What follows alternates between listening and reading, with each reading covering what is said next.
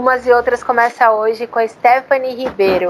Ela é arquiteta, é colunista da Marie Claire e produtora de conteúdo. Ela sai do mais do mesmo para falar sobre racismo e feminismo. Tudo bem, Stephanie? Tudo bem. Oi, meninas. Prazer. Obrigada pelo convite. Estou muito feliz. Estou é, ansiosa aqui para saber sobre os assuntos que a gente vai abordar, mas espero que isso fique legal e que a gente consiga difundir conhecimento. Ah, muito bom. É, eu que agradeço você abrir sua casa aí, um tempinho para ouvir a gente, compartilhar um assunto que para a gente é tão importante, né? Falar sempre. E eu admiro muito seu trabalho, acompanho seus textos maravilhosos, me inspiram de verdade aí a, a não desistir dessa luta de ser mulher, de ser mulher negra nesse país que não é fácil, nesse mundo, né? E é importante a gente conversar sempre sobre esses assuntos. Para iniciar, eu queria saber como que é, né, é, ser arquiteta.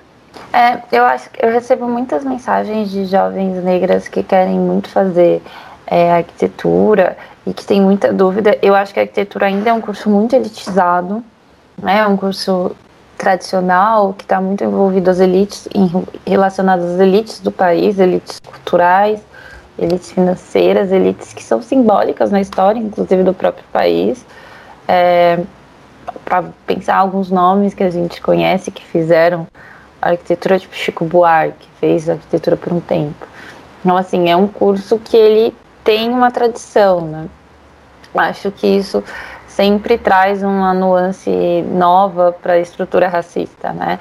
Não, a, a, universidade como um todo ela é complexa, né? Adentrar os espaços universitários é uma luta é, constante, diária, de movimentos e complexa que se deu muito pouco recentemente, né? Na história recente, nos governos do PT, que a gente conseguiu ter uma entrada maior de é, alunos é, que viessem de outras classes sociais e que tivessem outras identidades raciais. Ou seja, tudo muito recente em todos os cursos. Agora, nos cursos tradicionais, que, que são os cursos geralmente os mais concorridos ou com a renda per capita mais é, alta, e aí nisso a gente tem medicina, a gente tem arquitetura, a gente tem algumas faculdades de direito, é, algumas engenharias esses cursos eles são ainda mais complexos de, se você, de, de você adentrar vindo desses processos recentes, desde cotas até mesmo o ProUni, né? Eu acho que tem um impacto muito grande no nosso psicológico você realmente entender como as elites funcionam e como é o seu lugar dentro da estrutura, né? Porque eu, eu nunca vou é, ignorar que eu fiz PUC, né, que é uma faculdade privada, e que tinha uma diferença muito grande, mesmo dentro da PUC, entre os alunos que eu via fazendo outros cursos, desde serviço social, é, filosofia, aos alunos que eu via fazendo arquitetura. E, de novo, não acho que é falta de interesse ou que as pessoas não queiram fazer arquitetura. Realmente, é a, a nítida é, forma como a estrutura se mantém intacta e em alguns aspectos e como existe um trabalho para que isso se mantenha intacto, né? É, você é, é, como se dissessem, ah, você só pode ir até aqui. E, e eu acho que na faculdade de arquitetura eu sempre digo, eu sou sempre muito realista quando as pessoas me perguntam porque eu sempre digo que a gente precisa ter um trabalho, inclusive, de uma consciência mental de que é o nosso lugar e que a gente tem direito e que a gente deve cursar o curso que a gente quiser. Inclusive, se a gente quiser fazer serviço social, a gente vai fazer.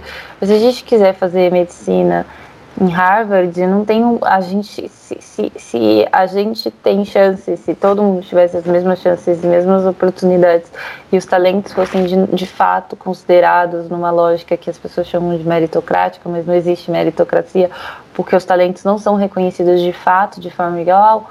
Eu acho que a gente conseguiria ver mais pessoas negras, negros brasileiros no, pelo mundo, estudando, tendo seus talentos reconhecidos. Então eu acho que é a, a, acho que a, mensagem que eu sempre tenho que deixar é que a gente tem que compreender a realidade que a gente está inserido, porque talvez para mim faltou um pouco de noção sobre o contexto, né, que eu estava me inserindo, eu não tinha muito uma visão clara sobre as questões raciais Eu apenas queria fazer arquitetura porque tinha muito a ver com o que eu gostava, com o que eu acreditava. Então eu sempre penso que é importante informar como funciona né, a estrutura, mas acho que também é importante informar para a gente ir capacitando mentalmente para lidar com esse espaço, né? Porque eu acho que uma das grandes barreiras é, também da manutenção, né? Eu, eu lembro que muitos amigos meus eles começavam o curso, mas eles não terminavam né? Então, principalmente entre os bolsistas, porque rola uma pressão não é só financeira, é uma pressão psicológica. Eu acho hoje que esses espaços de maioria branca, com pessoas que não são só brancas, mas são brancas da elite, da elite, é aquela classe média que nunca é, teve uma discussão mínima sobre questões básicas, sabe? Eu lembro das minhas amigas, colegas de faculdade, é, conversando sobre é, como era a melhor forma de ganhar carro, né? Se o laço vinha em cima, se... Então, assim, tipo, era normal pô, ganhar um carro de presente quando você fazia 18 anos. Que é uma coisa que, gente, é um carro, sabe? Hoje a gente coloca isso em valores. É... Ah, mas era um carro. Aí as pessoas falam, não, mas é um carro popular. Mas, assim, um carro de, no mínimo, sabe? Um carro, um carro. Como para ali parcelado, sofrido. Né? As pessoas ganhavam do tipo dos pais, e não era que os pais não tinham carro, é porque ah, agora você fez aniversário, você tem que ganhar um carro. E, e a coisa das viagens também, eu lembro muito de um colega de faculdade que ele falou que não poderia é, apresentar um trabalho e tal, e as pessoas, ah, ele viajou, né? Aí você pensa que tipo, a pessoa foi, sei lá, pra praia, né? Não, ele tá, apareceu em cima de um, de um camelo, sabe? Num outro lugar do, do, do mundo. Então, assim, acho que essa noção de, de, de, de classe, raça, desses lugares. Eu nunca tinha tido contato com essa realidade. Que para mim é uma coisa meio novelesca, mas ela é real, ela existe. Existem pessoas que ganham carros no, quando elas fazem 18 anos, existem pessoas que um dia estão no Brasil, no outro não estão. E um, não era todo mundo assim, existiam pessoas com classes sociais mais baixas, com, com condições sociais diferentes, mas ainda de classe média. Mas mesmo assim, acho que a, a forma como aquilo impactou para mim foi que eu me adrenterei num espaço que eu não acreditava que existia, que não me identificava, que não era o meu espaço, e ao mesmo tempo eu me senti um pouco impostora porque eu não tinha com quem conversar, não tinha outras narrativas, não tinha, não me sentia pertencente. Então essa para mim foi um grande impacto e que me faz pensar que muitas vezes a gente tem que ter de fato um trabalho mental de entender que a gente pertence a esses espaços, né? Esses espaços que precisam ser qualificados para gente, eles precisam de fato ser modificados porque a realidade brasileira é muito distante, inclusive, de quem ganha um carro. A, ma a maioria brasileira não está ganhando um carro quando faz 18 anos, né? E a universidade ainda não reflete o que é o Brasil. Então, acho que tem um, um caminho muito grande em relação a isso. E a arquitetura é, precisa ainda, né, mais aí, do que vários outros cursos, refletir e fazer uma reflexão muito grande sobre o que é ensinado, para quem é ensinado e quais são as lógicas que a gente segue é, estimulando e segue de alguma forma defendendo que não fazem mais sentido. E seguindo essa linha, né, a gente até conversou recentemente com uma influenciadora que defende levantar a bandeira da mulher negra, plus size, e ela falou muito de que nas universidades não estimulam é, de moda, né, não estimulam a fazer roupas para mulheres plus size. Dentro da tua universidade de arquitetura, queria entender um pouco o cenário. É, os professores ou os projetos, pela, pela tua cor de pele, por tudo isso, eles tentavam te direcionar a desenvolver projetos para as pessoas é, mais carentes de comunidade, ou eles te permitiam, de, de repente, criar um projeto de arquitetura ali para um, ambiente de luxo? Esse, esse cenário, assim, como que era com esse relacionamento com os professores, entende o que eu tô falando? Ah, essa pergunta é muito, acho que ela é ótima e ela é muito engraçada, porque na real eu em determinado momento eu tive óbvio o interesse de fazer uma discussão social, de fazer uma discussão de, de classe, de fazer uma discussão sobre território, eu quis discutir urbanização, urba, eu quis discutir urbanismo, eu quis discutir é, a realidade das periferias brasileiras dentro da arquitetura.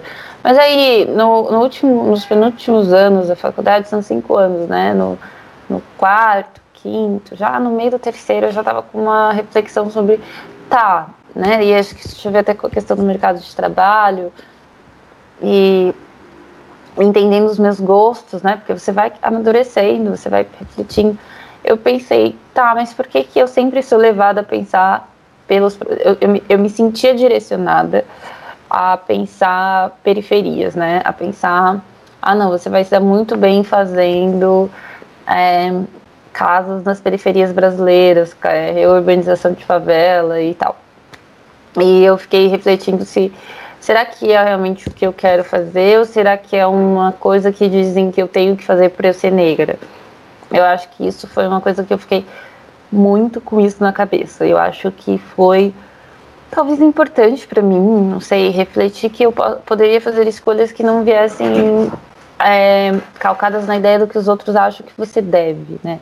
Porque eu acho que é muito é, é muito significativo como parece que homens brancos eles são de alguma forma universal, né? Eles podem fazer tudo, eles sabem tudo, eles podem estudar tudo, eles se colocam numa posição de neutralidade, inclusive quando eles falam, né?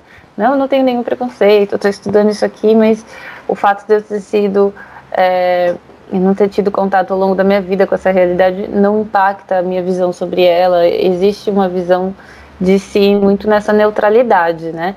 Agora, a gente, quando é negra, quando é mulher, a gente nunca está num lugar de neutralidade ou de universal, né? Você sempre é induzido a ver o mundo é, é, óbvio que a gente vê o mundo a partir de nós, né? Do, da nossa realidade, da nossa vivência. Mas a gente é sempre induzido. Ah, por que, que você não fala dessa situação? É como se a gente tivesse que resolver os problemas que impactam a gente, sabe? Então eu acho que. É, eu acho que chama muita atenção, pelo menos para mim, que, que isso tenha acontecido, sabe? E eu, em algum momento, eu, eu eu acho que eu falei, ah, não, eu quero quero pensar em outras coisas, eu quero escrever sobre outras coisas, eu quero ler sobre outras coisas, eu quero desenhar outras coisas. E acho que foi importante, sabe? Eu acho que a gente tem que tomar muito cuidado nas escolhas que a gente faz para não achar, para não fazer escolhas achando que a gente tem que não, não, não, sei nem como, que palavra usar, mas que a gente tem que abrir mão do que a gente realmente gosta em, nome, em nome de uma situação que, inclusive, não é uma, uma situação criada pela gente, né? A estrutura racista não foi criada por mim, não foi criada por você. A gente não acordou um dia e falou assim, vou criar a estrutura racista, e aí no outro dia a gente virou e falou assim, não, agora eu tenho que resolver isso. É, eu, eu tenho sempre esse. É, essa fala, porque eu acho que muitas vezes eu sinto que as pessoas se cobram demais para resolver a estrutura racista, pessoas negras, né? E a gente está vivendo numa sociedade que todo mundo deveria se cobrar para resolver a estrutura racista, porque não é um problema apenas das pessoas negras. E a forma como a gente se cobra muitas vezes é abrindo mão do nosso individual, né? Do mínimo, que é o, as nossas escolhas. E, e tem escolhas que a gente precisa fazer que não quer dizer que a gente está sendo menos negro, que a gente está sendo menos é, coerente com as coisas que a gente acredita. São escolhas que às vezes partem de um outro lugar, de outro interesse. A gente também tem interesses, tá? Pessoais, a gente tem gostos, a gente tem vontades. E eu acho que isso foi uma coisa que me fez refletir muito, sabe? De não querer é, ocupar um espaço porque acham que eu que eu devo ocupar esse espaço ou porque eu, existe uma ausência na representatividade. Eu acho que eu tenho que ocupar os espaços que eu realmente me sinto confortável e fazendo coisas que eu realmente acredito. É, é interessante você falar isso, Stephanie, porque assim, a gente aqui como espectador está cansado de ver as pessoas negras serem perguntadas sobre racismo como se a gente tivesse que aprender com eles e eles não tivessem outra coisa para falar. Você nasce negro, você nasce com a bandeira para defender. Então, é, até estava tendo, eu, o meu pai é negro, né? E assim, eu, eu não vivi o racismo, não foi contra mim foi contra o meu pai, contra a minha descendência. E os comentários, por eu estar disfarçada de branca, né? Os comentários em volta, quando eram racistas, eu não tinha uma. Eu, eu, não, eu não sabia como reagir àquilo, mas eu entendia já que estava errado. Claro que crescendo, percebendo, mas assim, você você fica camuflada, é camuflada essa palavra. Eu ficava camuflada nesse meio privilegiado.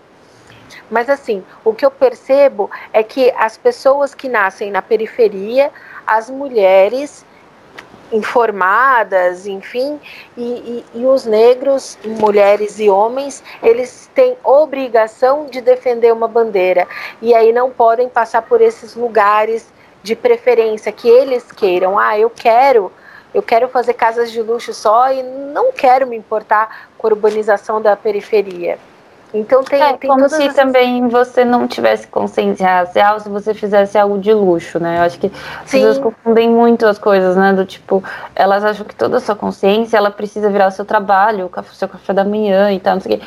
E às vezes você tem uma consciência crítica e racial Sim. sobre as coisas. Sim. Mas você é, se deu melhor fazendo. É, você se sente melhor e a sua aptidão é fazer cadeiras de poltronas de dois mil reais, assim, isso é possível, isso é possível, eu conheço pessoas que são assim, sabe, que, que têm uma consciência racial, que têm uma consciência coletiva, uma consciência de classe, mas o trabalho delas é um trabalho que ele é considerado de luxo, porque, de novo, né, design, arte, cultura, ainda num país como o nosso, colonial, racista, é, de, de, de desigualdades abissais, são vistos como privilégios e coisas que só devem ser consumidas pela elite. E, e é um absurdo, né? Porque o design, a arquitetura, é, a arte, a cultura, o teatro, é, o cinema mesmo, eles são é, coisas que deveriam ser acessíveis para qualquer pessoa, né? Todo mundo deveria ter os acessos, né? Numa sociedade que a gente diz ideal. Mas é realmente muito louco, né? Porque as pessoas entendem que você gostar de moda, por exemplo, eu vejo muito isso. Ah, você gosta de moda. Ah, então você é fútil. Ah, então você não tem consciência de gênero. Os rótulos. Ah, você não tem, você não, não, não, não tem consciência de classe. Ah, então você é racista. Porque você também criou uma série, foi, foi, criar, foi criado uma série de estereótipos inclusive muitos filmes, né, uma coisa meio Diabo Veste Prada, em que quem gosta de moda é uma megera branca, escrota e todo mundo é assim, sabe? Então você cria essas panelinhas, você cria esses estereótipos. As pessoas também criam performances, né? As próprias pessoas que às vezes estão dentro desses contextos de trabalho, elas performam de um jeito para chegar nesse estereótipo, porque fica imaginando que isso é o certo, que isso é o que é esperado. Eu acho que no final das contas, é, isso é muito ruim para mulheres, isso é muito ruim para negros, isso é muito ruim para pessoas periféricas que geralmente são negras ou têm algum tipo de descendência negra e aí que, que acabam que se cobram muito no sentido de ah, eu não posso abandonar o meu território, eu não posso deixar os meus, a minha identidade como se você fosse um traidor caso você tivesse fizesse outras escolhas, né? Ou caso você gostasse de outras coisas. Eu acho que no final das contas a gente acaba sofrendo muito psicologicamente nesse lugar. Sim. Como que a gente faz para não dar essa obrigatoriedade para a mulher defender a mulher, para o negro defender o negro, para o periférico defender a periferia? Como é que a gente consegue, é, é, nas nossas atitudes, eu aqui como jornalista, você aí como arquiteta, Camila como jornalista, como é que a gente consegue, nas nossas atitudes, não, não dar esses papéis? Como é que a gente consegue, não só o nosso olhar tá limpo disso, mas como é que a gente consegue esquecer esse tipo de papel, esquecer esse tipo, eu gorda ter que falar de gorda, ter que defender o corpo livre e tudo mais. Como é isso? Eu, eu, acho que é muito engraçado, porque muitas vezes essas cobranças elas vêm de dentro dos nossos próprios grupos, né? Vêm de outras pessoas que se identificam com a gente. E muitas vezes essas pessoas não têm talvez uma leitura crítica, não só sobre si, mas sobre os outros, e que elas entendem que é necessário que você abra mão da sua, das suas perspectivas individuais para que você tenha uma consciência coletiva. Eu realmente acho que as pessoas precisam, é, de uma vez por todas, é, adentrar a leitura crítica sobre as coisas, né? É, eu lembro que esses dias, faz uns meses, né? É, eu fiquei falando muito sobre como pessoas negras, né, elas se comportam de forma diferente, elas pensam de forma diferente, elas têm gostos diferentes e fazer é, parte da questão racial, da discussão racial, de forma crítica, é humanizar pessoas negras. Né? A gente fala do processo da humanização. Quando a gente está falando do genocídio da população negra, a gente está dizendo que as pessoas negras não são vistas como pessoas, a ponto dos corpos e das vidas delas serem tidas como descartáveis, assim como eu pego um copo de plástico, tomo uma água e jogo fora. A gente tem que, a gente já está repensando a lógica do pegar o copo de plástico, tomar um gole de água e jogar fora, porque a gente está chegando num colapso ambiental no planeta. Mas a gente ainda muitas vezes não entende como essa lógica do descarte, ela também é, se aplica a alguns corpos na realidade, né, na, os corpos humanos, né, na, na realidade que a gente está inserido. Então, algumas, é, o que a gente pode ter com clareza é que alguns são vistos como descartáveis pelo sistema, alguns são vistos como indignos ou seres de menor valor, né, mulheres em geral são vistas como de menor valor em relação a homens. É, como refletir sobre isso? Qual é a realidade que a gente está? O que, que a gente pode fazer? Quando a gente quer refletir, quando a gente quer mudar, as pessoas elas se sentem muito no, no, lugar de culpa ou de ação, eu preciso fazer, eu preciso agir. E elas esquecem muito que fazer parte é, da discussão de humanização desses sujeitos, de entender é, que eles são pessoas antes de mais nada, é também considerar que eles são indivíduos, cada qual com a sua história, com a sua perspectiva de vida, com o seu olhar crítico para a sociedade. Todas as pessoas negras têm um olhar crítico sobre cada é, sobre cada situação. E cada um vai partir de um lugar, cada um vai ter um olhar sobre a mesma situação, que pode ser parecido, que pode ser semelhante, mas é, geralmente ele parte de lugares diferentes. As, as palavras são diferentes, porque são pessoas diferentes. Eu acho que as pessoas, de geral, precisam entender isso, precisam entender que é, nós estamos falando de negros, quando a gente está falando de mulheres, a questão coletiva é importante para a gente disputar direitos mas a questão coletiva não pode ser usada para apagar as individualidades de, desses sujeitos, porque isso é também parte de um processo de desumanização. E a gente está indo no oposto. Então eu acho que faz é, sentido que as pessoas adentrem uma discussão crítica e é, é, em relação a isso, porque não quer dizer que por ser uma mulher gorda, que uma mulher gorda, ela não está pensando sobre o corpo dela, ela não está refletindo sobre os padrões, ela não está trabalhando em relação a isso, é, não quer dizer que ela precisa falar disso o dia inteiro, ou que todo o trabalho dela precisa estar voltado para isso.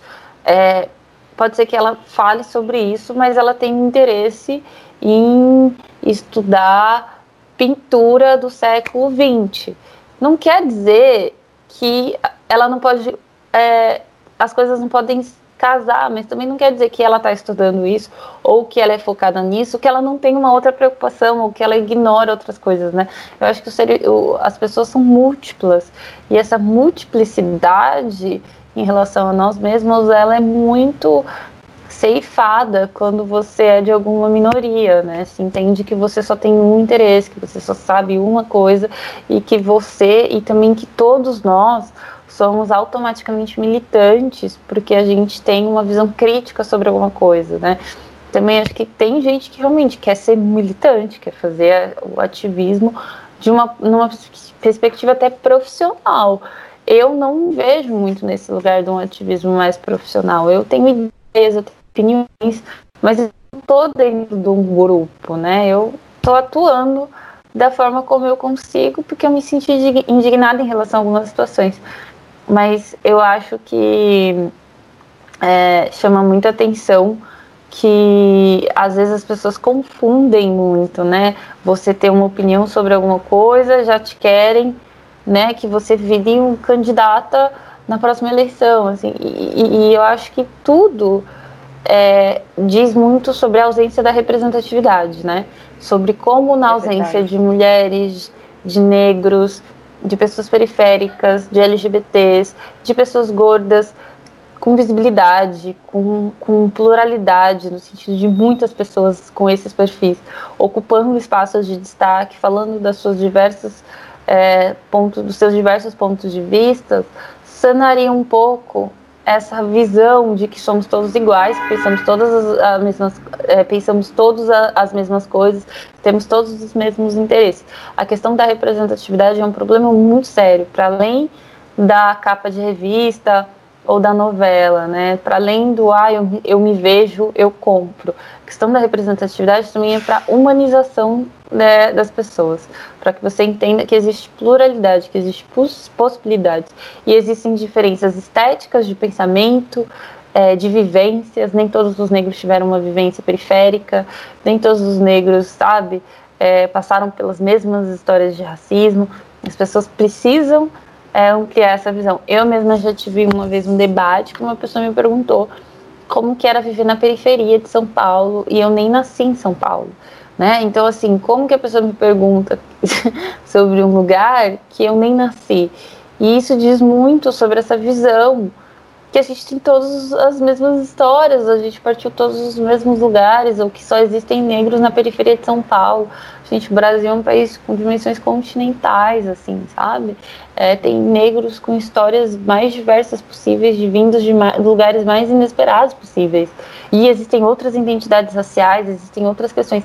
Eu acho que foi esse exemplo eu sempre uso, porque foi muito chocante para mim. Eu fiquei eu respondi para você, falei, olha, mas eu sou do interior, né, numa cidade de 140 mil habitantes, que, que não existe o termo favela da mesma forma que existe em São Paulo, que existe no Rio de Janeiro, que existe em outras capitais, em outras cidades, porque é uma cidade pequena, média, né, de, de, as noções de desigualdade de, são, são diferentes, elas têm diferenças como que a pessoa quer que eu fale sobre uma vivência que eu não tive, né? Mas acha que por eu ser negra eu tive.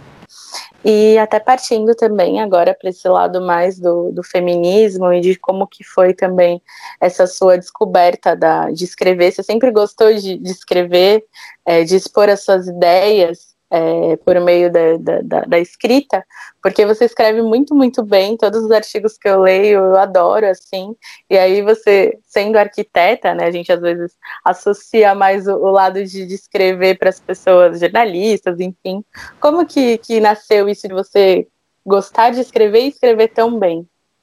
Eu sempre escrevi, principalmente na escola, sempre fui muito é, induzida a fazer redação, a fazer debate, é, a escrever bastante, até pela minha mãe, que gostava muito de ler. Mas eu acho que isso veio muito na faculdade, quando eu me senti em alguns momentos muito solitária, né? Pensando naquilo que a gente já tinha conversado, de me sentir sozinha. E aí eu acho que eu comecei a usar a escrita para me comunicar e conectar com outras pessoas que não estavam ali fisicamente.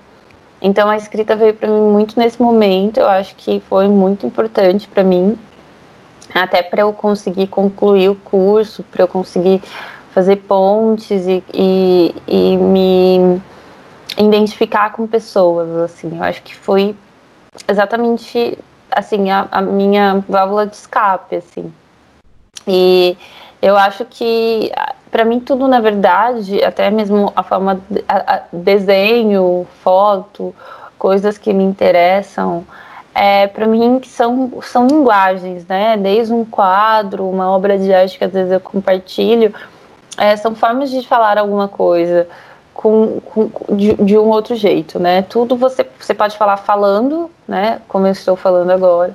Você pode falar pela escrita, você pode falar pelo desenho, você pode falar por um filme, você pode. As linguagens elas são muito múltiplas e eu sempre acho que a gente tem que explorar as linguagens, principalmente quando a gente quer comunicar sobre coisas que não são vistas como tão interessantes pelas pessoas, né? É, as pessoas se interessam por assuntos que é, não sei se se encaixam tanto nos assuntos que eu me interesso, né? Interesse de massa, né? Pensando nos programas que mais são assistidos, nas coisas que mais são consumidas. É, e aí eu acho que para tornar o meu, o meu discurso interessante, eu, eu preciso é, ter uma visão de linguagens.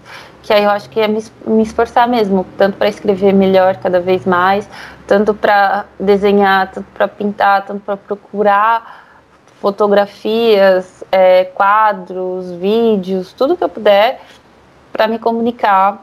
Eu acho que é realmente importante. A gente tem uma questão de comunicação atual né? A gente tem mídias sociais que são baseadas apenas e somente em comunicação, né? Você está comunicando algo, você está criando um conteúdo, você está comunicando alguma coisa. Mesmo que você tenha um Instagram fechado, só de você já ter, ter 10 pessoas que estão lá consumindo seus, os seus posts, de alguma forma está jogando para o mundo um conteúdo. As pessoas podem tirar um print, as pessoas podem ou se inspirar, as pessoas podem fazer alguma coisa. Então, é, eu fico pensando muito sobre isso, sobre linguagem, é, comunicação e conteúdo, né? O que que eu tô, é, que imagem eu tô criando, que texto. E eu vejo muitos meus textos também nessa perspectiva do, da imagem, né? Do, por ser talvez a esteta, a forma como eu escrevo, ela é muito ligada à forma como eu desenho. Então eu, eu sempre faço uns rascunhos, eu sempre vou trabalhando com referências como eu trabalhava com arquitetura. Então eu acho que isso é muito muito significativo para mim, porque para mim no final é uma eu tenho uma visão muito mais às vezes estética sobre a construção dessa dessa linguagem, mas real para mim, eu acho que hoje eu acho que faz falta o mundo a questão da comunicação, né? A gente está se comunicando cada vez mais, mas a qualidade do que a gente está comunicando é uma questão para mim, né? Acho que falta a gente refletir sobre tudo isso. Eu acho que a gente está num caminho de, de perceber o que está consumindo e perceber o que está entregando, né? A gente, você está com uma consciência muito grande sobre o que você comunica e a gente aqui do outro lado fica com uma consciência, alguns, né, do que está sendo consumido. Porque às vezes você acha uma pessoa bacana, mas ela está te entregando uma realidade que você não alcança. De algum modo, uma pessoa fitness, uma, uma, uma alimentação diferenciada, pessoas muito. Enfim, de experiências diferentes, e aí você resolve parar de consumir aquilo porque aquilo te torna mais espectador, cheio de expectativas e acaba se frustrando, enfim.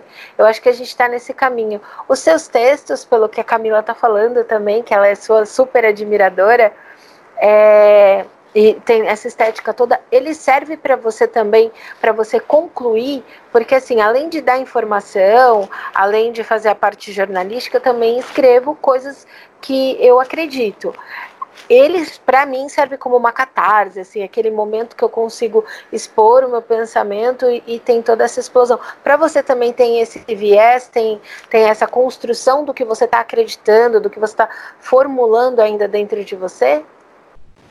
Eu acho que sim, eu acho que tem a ver com coisas que. É, eu acho que também tem muito a ver com coisas que eu tô pensando. Tipo, muitas vezes eu escrevo um texto a partir de várias referências que eu tive, né?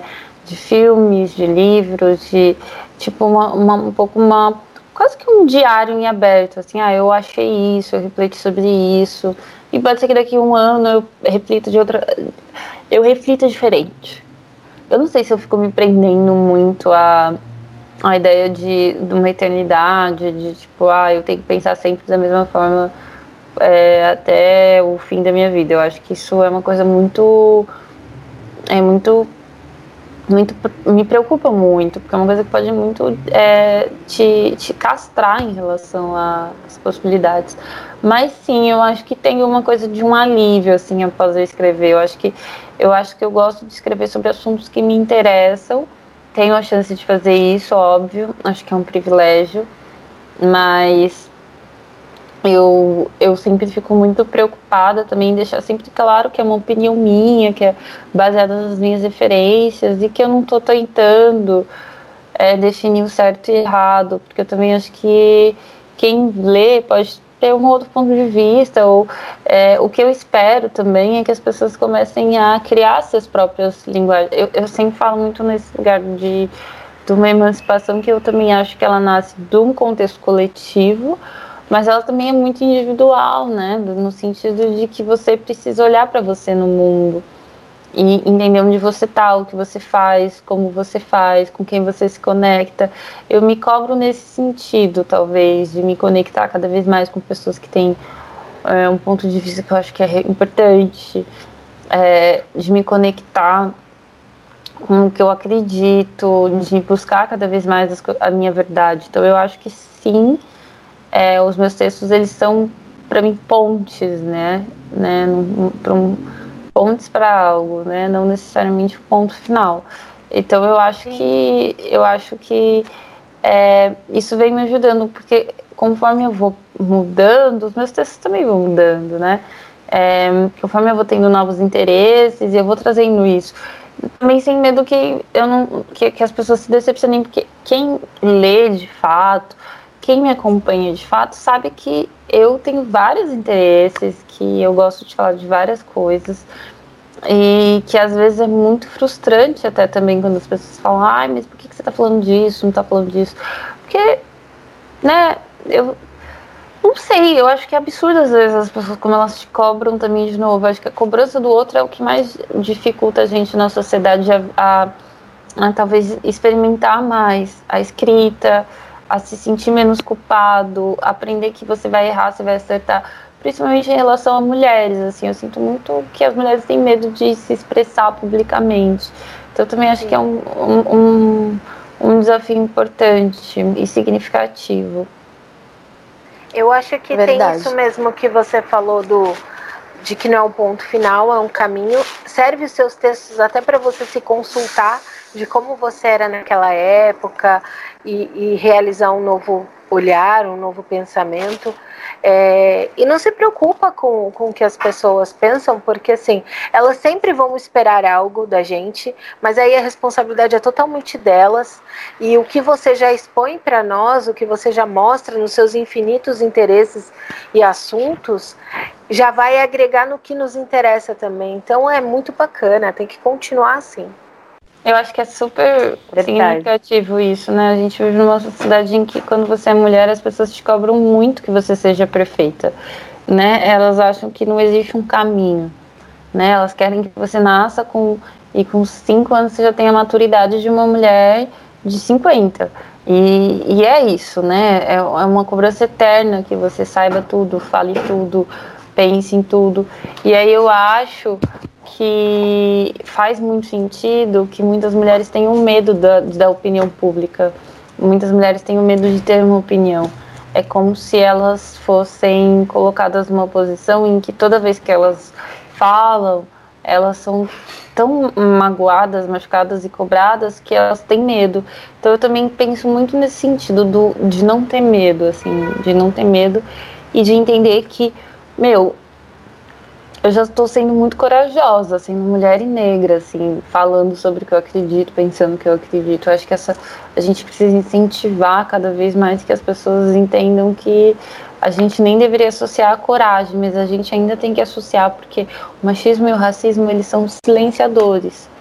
E as críticas que as pessoas fazem, que elas acham que são opiniões, mas são críticas muitas vezes pessoais e ofensivas, nem, nem, nem sei se a gente pode chamar de críticas, é, elas às vezes impossibilitam potências femininas, negras, periféricas, que já lidam com uma autoestima muito machucada por todos esses contextos que elas estão inseridas. Então eu tenho uma preocupação muito grande, não só em escrever, mas em dizer que as pessoas devem escrever, devem usar outras linguagens, devem se comunicar e de alguma forma expor o que elas acreditam para o mundo. Muito bom, libertar a voz mesma, né? E é isso que a gente, que eu tenho tentado fazer, porque acontece essa castração mesmo de você é, ser julgado, ser apontado, e muitas vezes, se a gente não tiver com autoestima e confiante daquilo que a gente acredita, fica até difícil de seguir, né? Fica difícil de continuar. Para a gente já caminhar aqui para o fim da nossa conversa, eu queria até é, que você falasse um pouco, né, deixasse um recado aí, já que a gente tem falado tanto sobre, sobre racismo, deixasse um recado para as pessoas mais privilegiadas, né? Porque eu estava até esses dias lembrando de uma situação que, que eu passei para o racismo, da pessoa perguntar se eu era atendente da loja, eu estava experimentando ali o, o os óculos. E aí eu falei, não, eu não sou. E aí o racista ele sempre faz aquela cara de, ai meu Deus, desculpa, sabe? Aquele negócio de arrependimento, assim, não sabe como se desculpar. Mas você percebe que é mais por uma para querer ser legal do que realmente tentar dar. Qual recado você deixa para essas pessoas que elas reflitam no racismo estrutural e que eu acho que é um dos piores, assim, o racismo que você tem aquele ali, tipo, falando, nossa, seu preto, sai daqui, macaco, é muito mais fácil de identificar do que o, o racismo estrutural. Então, um recado para esses nossos ouvintes e quem está assistindo. Eu acho que assim, a gente precisa entender que o racismo está na estrutura, a gente fala que o racismo ele é estrutural porque ele impacta as nossas vidas em todos os aspectos, em tudo que a gente consome, é, ele está em todos os contextos, desde cultural, desde as instituições, desde a política, existe uma manutenção nessa estrutura. Então, sim, ok, nós somos criados numa sociedade para ter uma visão racista e confundir pessoas negras com atendentes, somos, mas a gente não pode usar a desculpa do racismo, ah, eu fui educado numa sociedade racista, para não se responsabilizar também pelas nossas atitudes individuais em relação ao racismo em refletir, em, te, em, em, treinar o seu olhar, em falar, olha, por que, que eu achei que essa moça negra ela, é, era atendente? Em se cobrar, porque é muito mais fácil colocar no, ah, o racismo, fui criada numa sociedade racista. A culpa é da sociedade, a culpa não é minha, né? Acho que a gente tem que se responsabilizar. E quando a gente fala de culpa, né, nem sei se essa é a palavra certa, mas também não ficar se martirizando, dizendo, ah, eu não quero ser racista, ai meu Deus, como é ruim, eu nem tinha pensado. É, é, é, eu acho que as pessoas precisam ter uma responsabilidade e um desconforto em relação à situação que a gente está inserido, e essa responsabilidade é muitas vezes o que falta. Porque você vê pessoas dizendo que não querem ser racistas, não querem agir de forma racista, mas elas também não querem se movimentar em relação a isso. Elas querem basicamente dar para as pessoas negras, é, tipo, ah, eu preciso que você resolva isso aqui para mim. E não, você precisa ler, você precisa pesquisar, você precisa estudar, você precisa refletir, você precisa ter um olhar crítico, você precisa se questionar, você precisa olhar para o outro e falar assim, putz, isso está errado, isso está certo, sabe? Você precisa adentrar as discussões.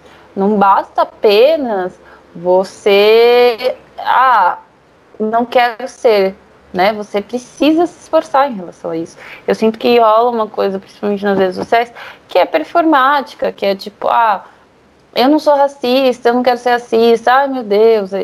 Mas e ação, né? E ver essas pessoas que não querem ser racistas diariamente consumindo, divulgando, buscando, refletindo sobre o lugar das pessoas negras na sociedade, é, leituras críticas, textos críticos de pessoas negras na sociedade ao longo dos anos. Você está num lugar de privilégio, use, né? Use para falar e use também para é, enquanto pessoa, enquanto indivíduo, ter um senso crítico. Eu acho que essa é a coisa que eu, que eu considero mais importante, relevante, que muitas vezes essa responsabilidade, assumir a responsabilidade, é algo que eu sinto falta das, em relação às pessoas. Pode falar. Eu gostei dessa, dessa sua reflexão sobre que o racismo ele não está na estrutura, ele se alimenta na estrutura. É, há uma há uma estrutura alimentando essa estrutura.